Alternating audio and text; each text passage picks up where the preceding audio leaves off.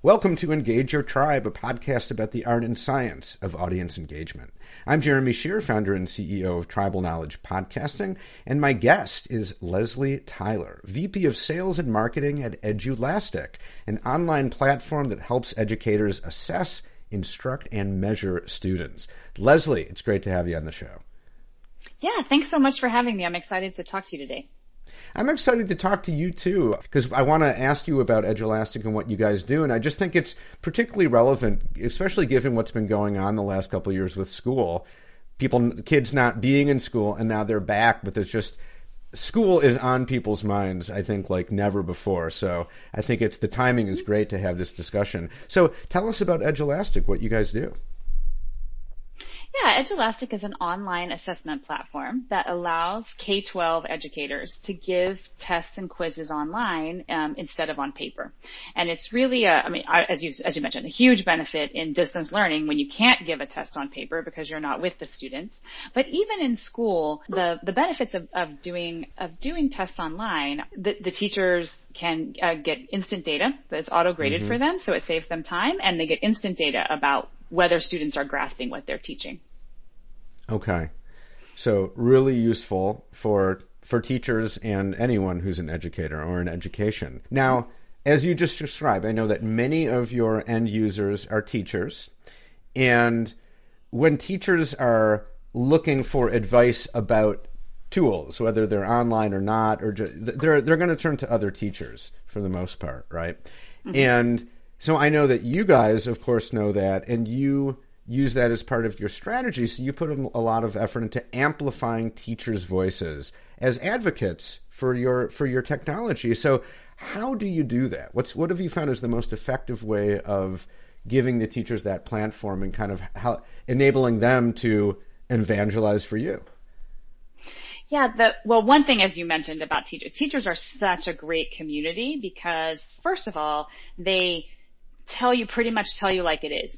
They tell you what they like, they tell you what they don't like, they're very straightforward, and they love to tell their friends about products that they like. And so for us, we were really able to jump into this existing community. As you mentioned, they're already sharing products and things that they like, and teachers really, you know, want to help other teachers. And so we were able to jump into this community in several ways. One way is on social media. The Twitter is the mm-hmm. primary platform that teachers use um, for school, and so they're, you know, sharing resources and asking questions and helping one another. And we're able to, to get into that conversation, you know, both by sharing ourselves, but you know, doing polls. We do a, a monthly, I think, we uh, tweet chat where we ask questions and have a conversation, you know, with with users and potential users. so, the, so social media is is definitely one way. We also help them um, spread the word. So another thing that teachers do to help other teachers is they'll do training sessions in their school for their colleagues on how to do various things. So they'll do app smashing or here's the way I use this tool to do X thing that you, that you all have to do also. So let me show mm-hmm. you how. And so we help, you know, we'll send them t-shirts and, you know, help them encourage them to do that as well. And then of course we hold, we host webinars, you know, customers mm-hmm. and potential customers want to hear from other teachers more than they want to hear from us. So having them, you know, say in their own words, this is you know, this is how I use it and this is what's yeah. been helpful for me in answering questions is, is so much better than just us doing a training. So, so we, we really try to engage and become part of an existing community to, you know, to, to, to get the mm-hmm. word spread. You know, during COVID, you mentioned at the beginning that during COVID, I, I'm not sure if people remember this, but in March of 2020, school went online kind of overnight.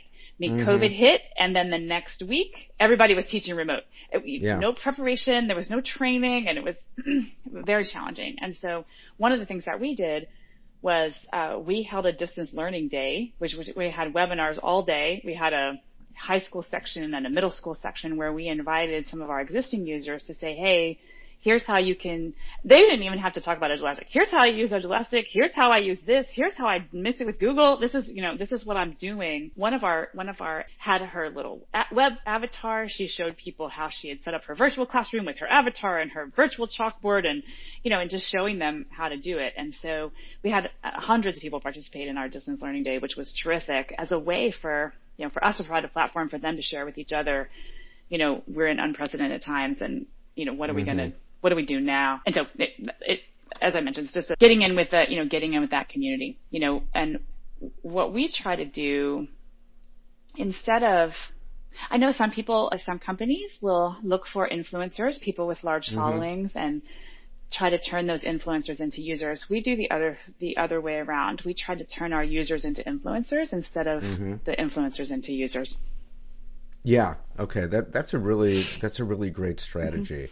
Mm-hmm. And excuse me.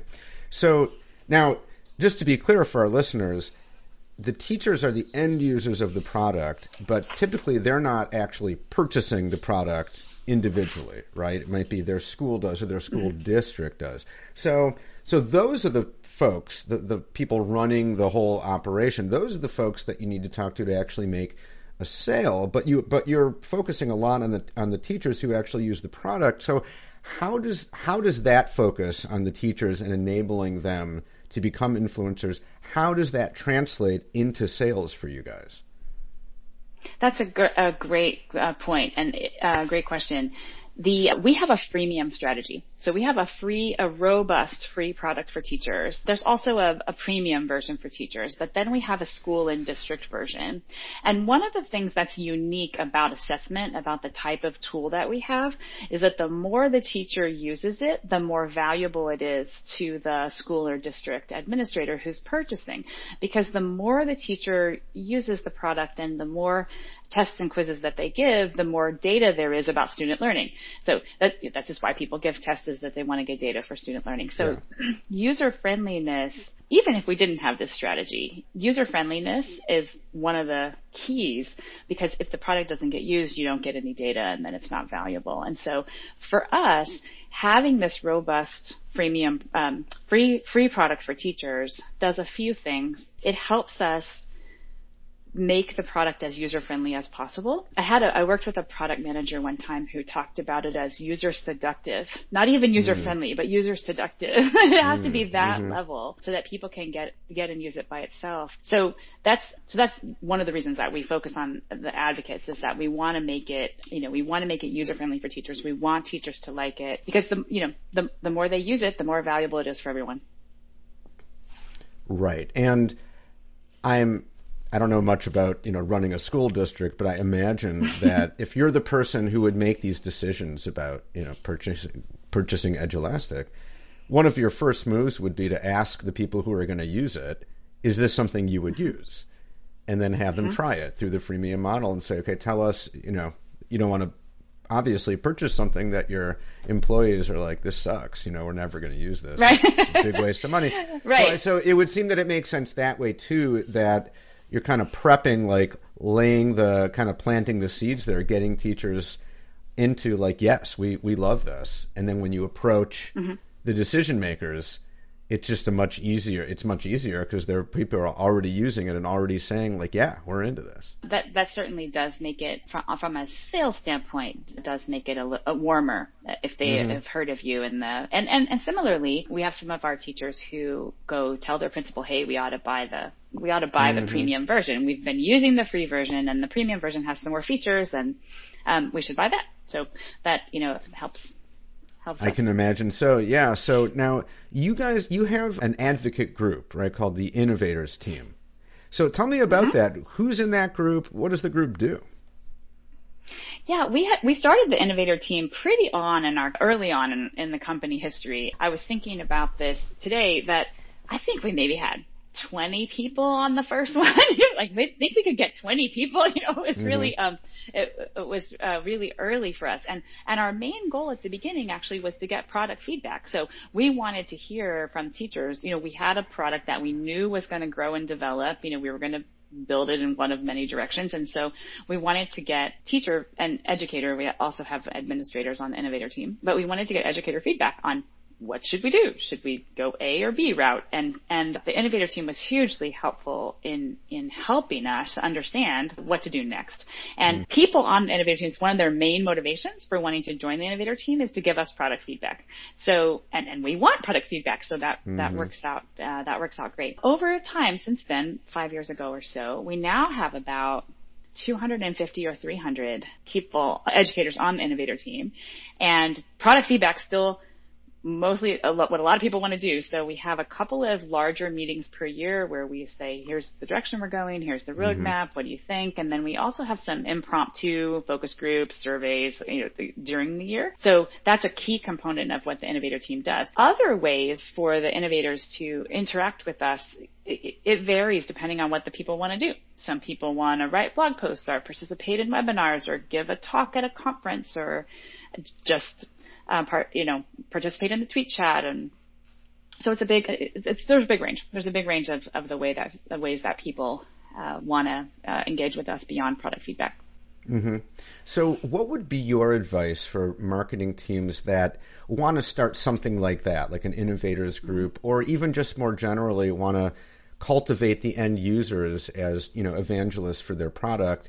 How do you go about getting something like that going? Well, I think, as I mentioned, you know, our strategy was to take users, to take our power users, to take people who were already really engaged with the product and turn them into influencers as opposed to the other way around. And so the, you know, looking, look at your, your, um, you know, biggest, most powerful, you know, most, most power users. And then, so I'd say, I'd say the first, you know, the first step in creating an advocates team is to have a great product. You know, you, you need to have a product that people love and that people want to share. And so, you know, finding those people who love the product and want to share is the is the first step. And then second is to think about and, and I know that, you know, we're lucky that there's already an existing community and it's already a community norm to help other teachers and share what, what, what you're doing. So mm-hmm. we have we have a bit of a, a head start. But if you're in an industry where that's not the norm or people are more customers are more guarded because they don't want to share competitive you know i found the greatest mm thing and i'm not telling anyone so right, the, yeah. you know if you're in that kind of a situation you know maybe there's a way to use buyers or suppliers of the customers you know to try to you know go away from that from the competitive problems that you might have but so first have a good product um, that people want to share and then second is find out what the two-way street is. You know, what's in it for them? What's in it for you? Listen, you know, listen to what their yeah. needs are. Listen, and, and this is a, a way to create advocates. If you can listen for someone's what they need or the problems that they're having and provide a solve for that, then they'll be an advocate. You know, advocates want to want to influence the the the future advocates want to influence the, the future direction of things that they like. So, yeah. you know, there's a, a two-way street there of taking feedback, responding to feedback, and then third, make it easy for them to advocate. So, mm-hmm. multiple ways, I think, is another key.